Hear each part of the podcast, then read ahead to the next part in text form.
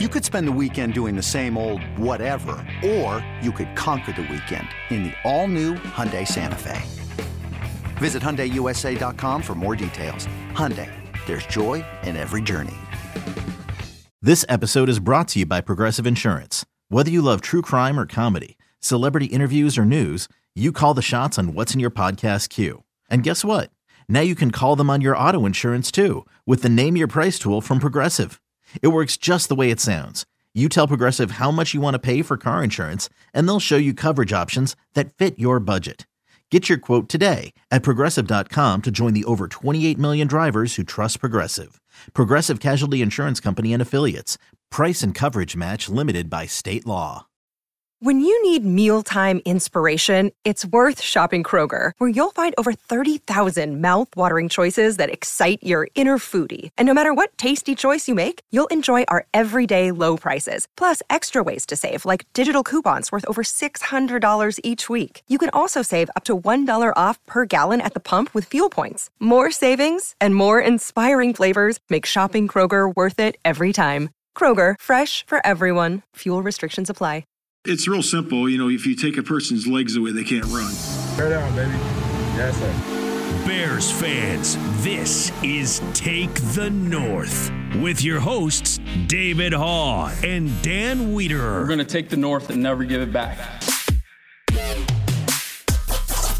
Welcome to the Take the North podcast. I'm David Haugh from 670 Scores Mullen Haugh Show. Adam Studzinski is our producer from the Take the North podcast and the Bernstein and Holmes show. Dan Wiederer from the Chicago Tribune's chasing uh, players around a winning locker room at US Bank uh, Stadium in Minneapolis, something we haven't had a lot of in Chicago. So Dan's busy. But the Bears, 12 to 10 winners over the Minnesota Vikings, the rare victory over an NFC North opponent, the first time that Matt Eberflus has celebrated one of those. Also, first time they beat a team with a winning record. So there are a lot of firsts and it was an ugly game, Adam. It was really hard to watch at times. It was one of those things that Bears fans found a lot of reasons to complain. But in the end, a 36 yard pass from Justin Fields to DJ Moore set up Cairo Santos' 30 yard game winning field goal. And the Bears, they eke out uh, an ugly victory. But when you are three and eight and you're the Bears, I don't think there's any such thing as a bad win. Uh, I I absolutely agree with that. Uh, we it's it's that that that old saying, you know, beggars can't be choosers. You know, we've been begging around here for wins of any kind, let alone division wins on the road. So, like, I don't think that anyone should be complaining about the Bears winning the game. Now, that being said, yeah, it was ugly as all hell. and they they yeah. should they should have won the game by multiple scores. I mean, you know, they they once again won the turnover turnover differential by a, a, a good amount and they had three points off of four turnovers, which is d- damn near inexcusable.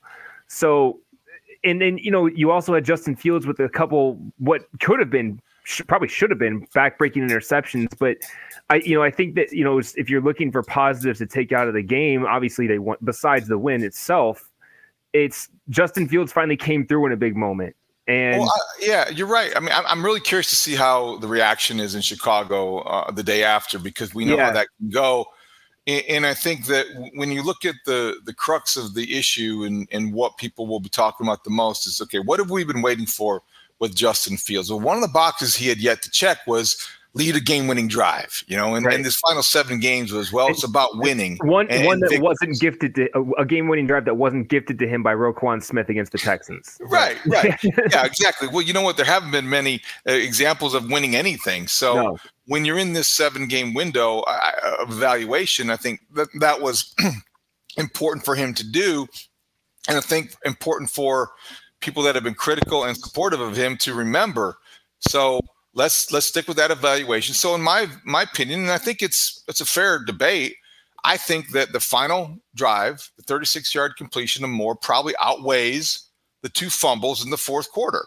Now, you can't have either you can't have the, the turnovers. He no. knows that. But the resilience that it required for him to overcome those is what people will remember most. And as a quarterback, you want to have an impact on a game and give people something positive to remember more than the negatives. And I think he came back and was able to do that. Yeah, I think that you know, he, and he talked about after the game, you know, how he was, especially after the second fumble, like he was sick to his stomach and he wanted, like, he just wanted to go out there and prove to his guys that, that he had their back. And he was able to do that. And that's something that, you know, how many times in the last two years have we seen them not come back from that critical mistake or just not or, or make the critical mistake at the very very end that loses the game entirely? And so like i think that that's a it's, it's a positive sign that he was able to come through in that moment. I mean look and the vikings didn't do themselves any favors by leaving dj moore wide open. I mean he it was a good sure great, you know, great throw stepping up in the pocket. But I mean, you, you left the most dangerous receiver on the field pretty wide open. But I mean, this is something that you and Dan and, and a lot of people have been begging for. Like, go win the game in the in it at the end. Like, make right. the play that you need to make to win the game. It, it doesn't excuse the ugliness beforehand, but I think that that's something a, a, big positive you have to take out of it. That's why I want that to be at least the focus here. And again, this this mm. conversation will evolve, and you're not making a determination on Tuesday morning or this week until they play again over the bye week of whether or not to keep Justin Fields. This is a data point. It's it's as much of a data point as the two fumbles, the last drive. Eh, they all go into the the evaluation of, of a quarterback whether or not he comes back. The conversation I thought on Monday Night Football pretty fascinating because our own local, you know, little bubble that we live in, the the Justin Fields will he or won't he be back, and it kind of becomes a national topic and you hear guys like Aikman and Joe Buck discuss it, you know that you know it's it's got to be on the minds of of everybody in that locker room on the field and certainly Justin Fields. So for him to respond knowing what's at stake and to come through in a way that gave the Bears a you know it, it, the Vikings aren't a, really a playoff team. They're 6 no. and 6 I think I think the one of the takeaways I wrote this on, on my column on 670score.com, you know, maybe Tom Brady had a point. There's a lot of mediocrity in the NFL, and we saw a lot of it on display in Monday Night Football. Oh yeah, there is. I mean, the the the top half of the league or the top of the league right now is miles away from the this this sludge in the middle before you get down to the the Carolina Panthers, which are just a complete mess. but eh, look, the Vikings aren't good, and they were doing everything that they could to give you that game. Like they, they were begging you. I was thinking, and I actually sent a tweet out during the game. Like the Vikings are begging you to blow them out. Like they were they were absolutely giving you this game in every way that they possibly could and and it was just like against the lions like they the the bears couldn't overcome their own mistakes. I mean, you look at the what happened after the Jaylon Johnson interception. It's a great interception. He had a nice run back, and then it gets brought back with a debatable penalty against Kyler Gordon with his helmet coming off.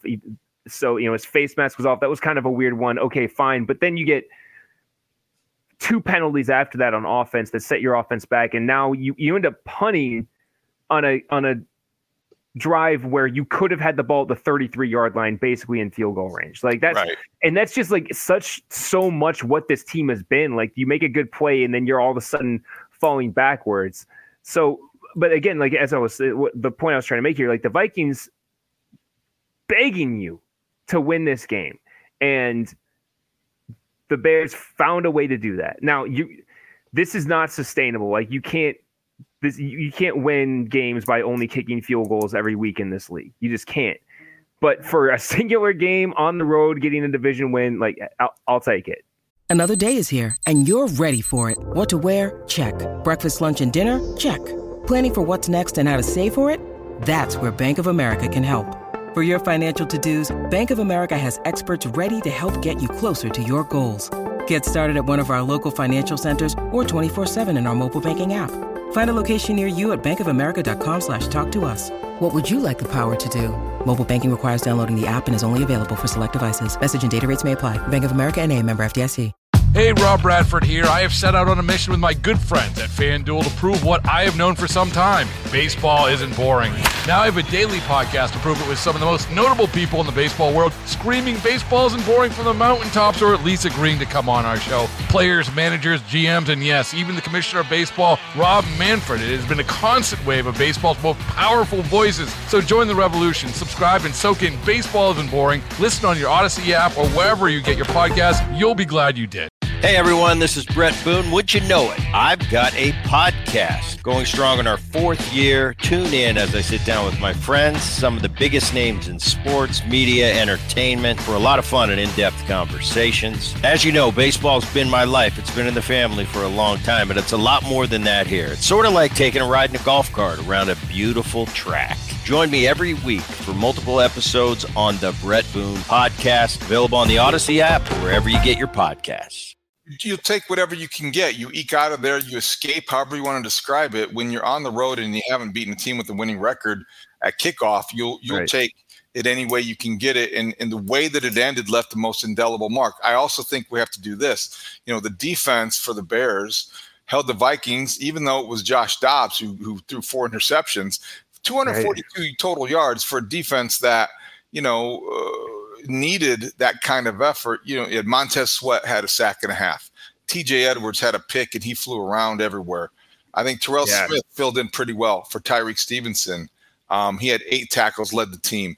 Kyler Gordon, when he had his helmet on, was a pretty good player and an asset. that silly penalty, but that was kind of weird because it had a broken face mask. And then yeah. Jaylon Johnson. I wanted to get your opinion on Jaylon Johnson. You know, he had three breakups. He had the pick. Mm-hmm. Adam, though he, I mean, he had a pass interference penalty or holding a holding call on third down, and uh, he missed a pick six opportunity. Again, I don't want to be negative about that, but it's hard to forget those when those that pick six again for the second week in a row could have meant so much. Overall, I think he had a pretty uh, a better, uh, more pluses than minuses. But people are going to remember the drop pick six, and he'll have to at least address that because he's not afraid to address anything. But his game, yeah. his night was mixed. And the other thing was that ja- Jaquan Brisker, he had a, an interception. The ball went through Jordan Addison's hands. The Vikings, you know, did the Bears some favors. Josh Dobbs was not good. He came into the game kind of a curiosity. He'd been with the team 27 days. They made a big deal out of that.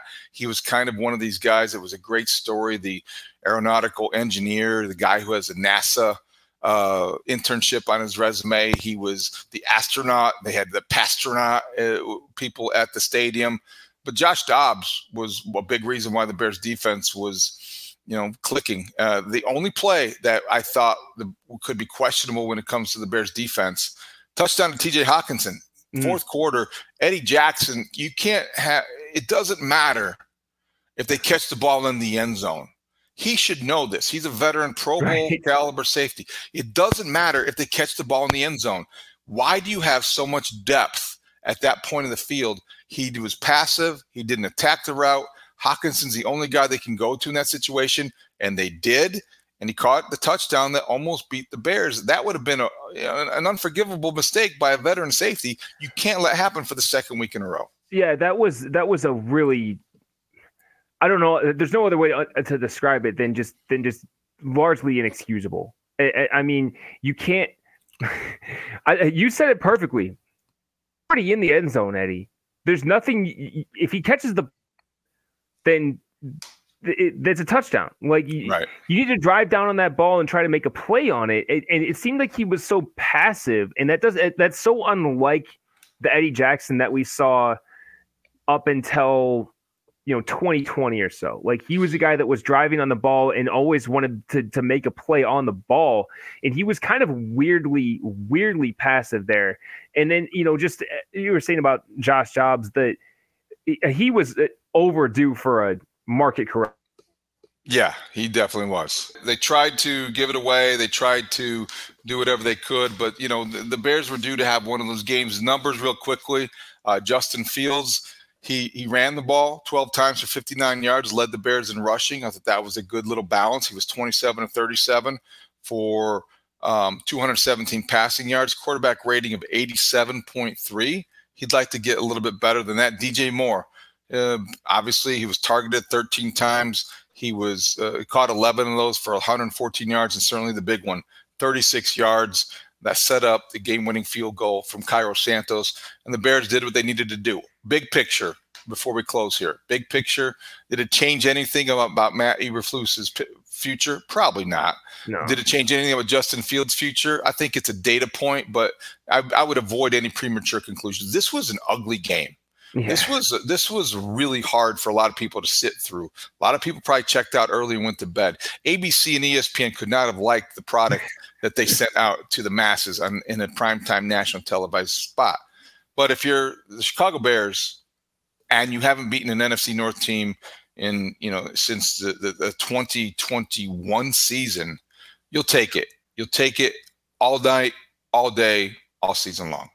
Yeah, you have to, and I, it is going to be interesting tomorrow when we open up the phone lines to to see how people are largely reacting to it. I know as I was listening to the post game show on the score a little bit, it, a lot of mixed mixed reactions, and I always find that weird after a win. Like I'm always in a good mood after a win, but I, you know, as we get into it later in the week, it'll probably be a little more angry. But anyway, uh, you know, as far as you know, the the data point, like you said, like it doesn't change my feelings on Matt Eberflus and it, it's just another like it's frustrating because once again we look at the game from Justin Fields and we're like promising stuff but some of the same old problems and it just doesn't move the like wherever you were at on Justin Fields before this game is probably where you were at still. I think that's a good way to put it because, and that's what I kind of like about it from from our our perspective. It, it, there's plenty of debate, and it's good stuff on both sides. But people that really are, are, Justin Fields believers and supporters, they saw enough evidence tonight to to boost their case. And the right. critics, they got their fumbles, they got their yeah. fourth quarter mistakes, and they said, "Well, yeah, you know that's great, yeah, but they got a lot of yeah, yeah buts." So there's a lot to talk about. There's a lot to discuss. We'll have a full uh, podcast when Dan gets back from from Minnesota uh, sometime when the boat arrives on on on Tuesday and then we'll uh, we'll look at the whole thing because there's a lot to go. You know, Cairo Santos missing a field goal was big. Matt Eberflus going for it on fourth and ten, but then kicking a field goal uh, at yeah, the seven yard weird. line. That was weird. There's a lot to break down. There's a lot to go through, but we wanted to at least get uh, on the board tonight because you know it was a it was a, a moment for the Bears, and, and, there aren't many of these victories. They're now four and eight. Uh, still mathematically, there's a chance they could have a winning season, but that's a really you know do the math, and it's going to be difficult. But they're four and eight, and they are officially they're officially better than they were in 2022. Gets yeah, one more win than they were last year, right? We're that's looking it. for improvement. I guess that's improvement. That's progress. Yeah. We'll determine whether or not Ryan Poles thinks it is progress. curious to see what he thinks about all this. By the way, Ryan Poles uh, mm. telling the Bears radio pregame show that he talked to Matt Eberflus about the usage of Montez Sweat in the last game. That's not insignificant. I think that's very interesting. We'll get into more of that in the Mullen Haugh show. I'm sure the Bernstein and Holmes will get into that after that, and certainly Park Parkins and Spiegel. We want to be all day on the score, starting with Gabe Ramirez at midnight. If you're up, listen. Thank you for tuning in and listening to our post game podcast. It's Take the North on the free Audacy app or watch us on the 670 Scores YouTube page. For Adam Studzinski, Dan Wiederer in Minneapolis, I'm David Haugh. Talk to you next time on Take the North.